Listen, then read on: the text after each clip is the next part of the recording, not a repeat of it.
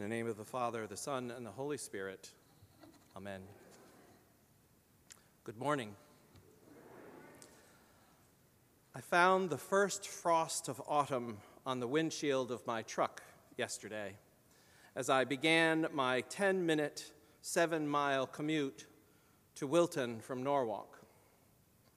There was a bite to the air, and the leaves blown from the trees during the recent storm still littered the lawn of our home. Mornings like that are early reminders that winter is coming, and there are many on the streets without adequate shelter or nutrition.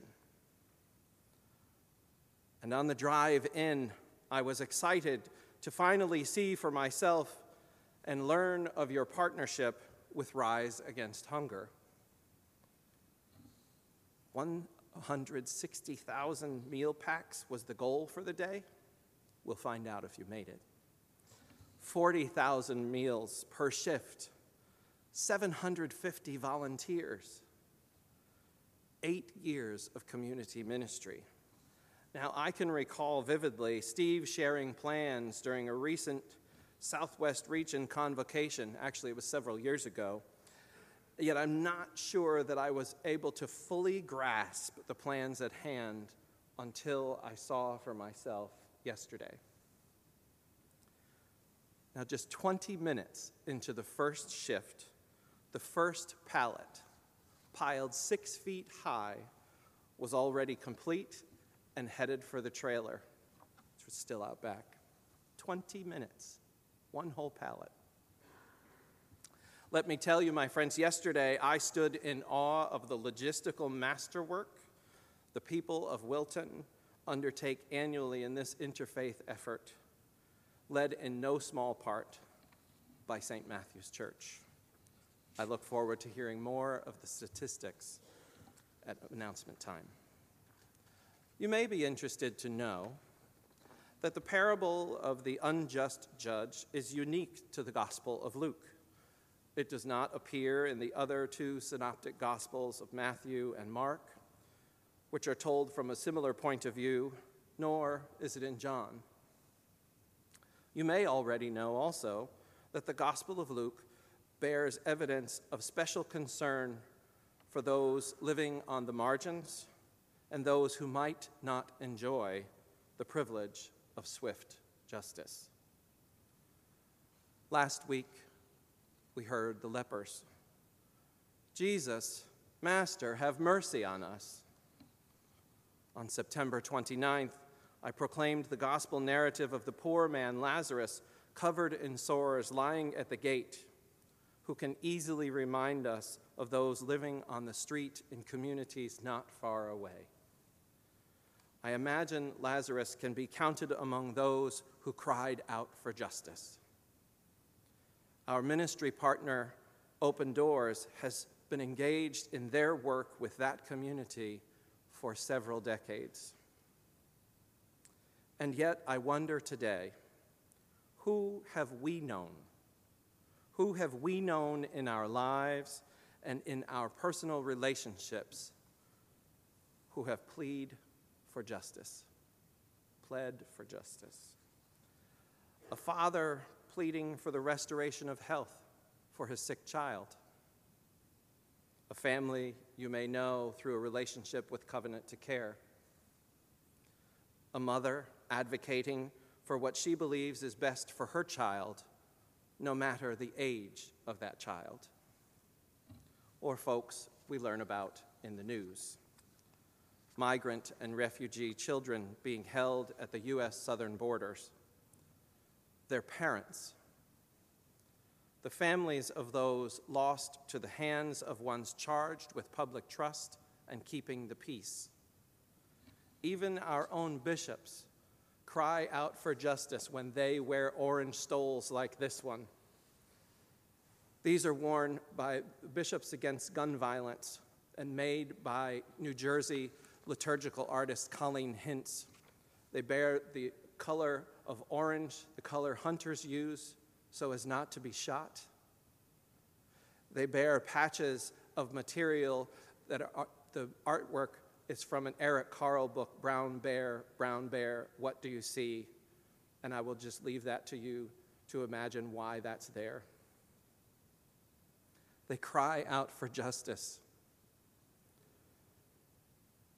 Now, many may have learned from our recent Deacon 101 forum that it is all of the aforementioned that deacons are charged with at ordination to serve.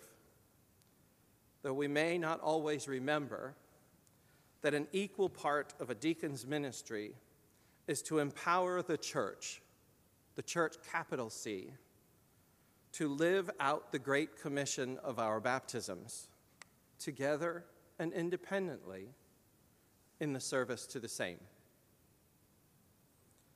Listen the next time there's a baptism. For that moment after we have affirmed our witness and promised to support the newly baptized person, Marissa invites the church gathered to join those who are committing themselves to Christ and renew our own baptismal covenant. If you'd like to turn to the little red book, page 304 in front of you, or maybe you know this by heart, she asks, Will you continue in the apostles' teaching and fellowship, in the breaking of bread and in the prayers? And on page 305, she asks, Will you strive for justice and peace among all people and respect the dignity of every human being? And our answers are always, I will with God's help. I promise that's the only test this morning. When we are striving for justice for and respecting the dignity of everyone, I feel our actions and prayer life intersect. And it is at those times that the church is most alive. In our baptismal covenant, we promise to pray and to act.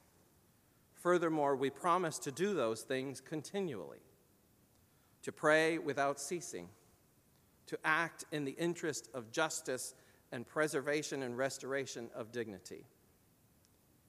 Now, two things came to mind as I prepared for this morning. On the first Wednesday of each month, parishioners and clergy of four Episcopal parishes in the southwest region of the Episcopal Church in Connecticut, which we are a part of here in Fairfield County, we partner with staff and board members from Open Doors, and the Triangle Community Center to basically take over Giant Laundry in East Norwalk. We hold Laundry Love. Well, Laundry Love is a ministry which provides laundry resources, coins, soap, detergent, and pizza dinner to folks in need once a month. Because it's really expensive to live a meager existence, I ima- ask you, invite you to imagine for a moment not being able, for whatever reason, to launder the clothes of our children before they head off to school. How successful do we think showing up for a job interview in unlaundered clothes would be? How do we think that would be successful? $20 for medication or school lunch or $20 for laundry. I absolutely love to witness the energy and love in action as relationships are being built on the first Wednesday of every month. And I love that Open Doors is part of that ministry. I know we will want to hear more from Open Doors, so please follow us to the alcove at coffee hour. The other thing which came to mind is one of my favorite, favorite observations from yesterday. I noticed that although a significant effort was being made to feed those far away, far away from this place, a collection of non perishable food was made to benefit the food pantry right here in Wilton.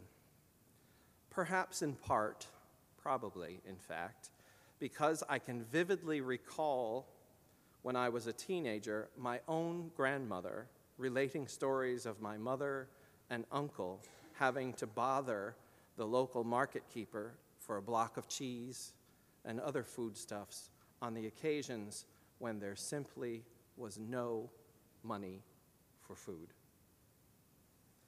She was a 20 something widow of a World War I Marine who died of TB someplace in Massachusetts, I don't even know where. A woman of deep faith and devotion, raising two kids in the 30s. And yet, years later, there was still a certain shake in her voice when she spoke of this. Shame, perhaps? Stigma? The all too often invisible food insecurity is real, even right here in Wilton, in this community, and you all acted upon that. On behalf of those who often go hungry, thank you.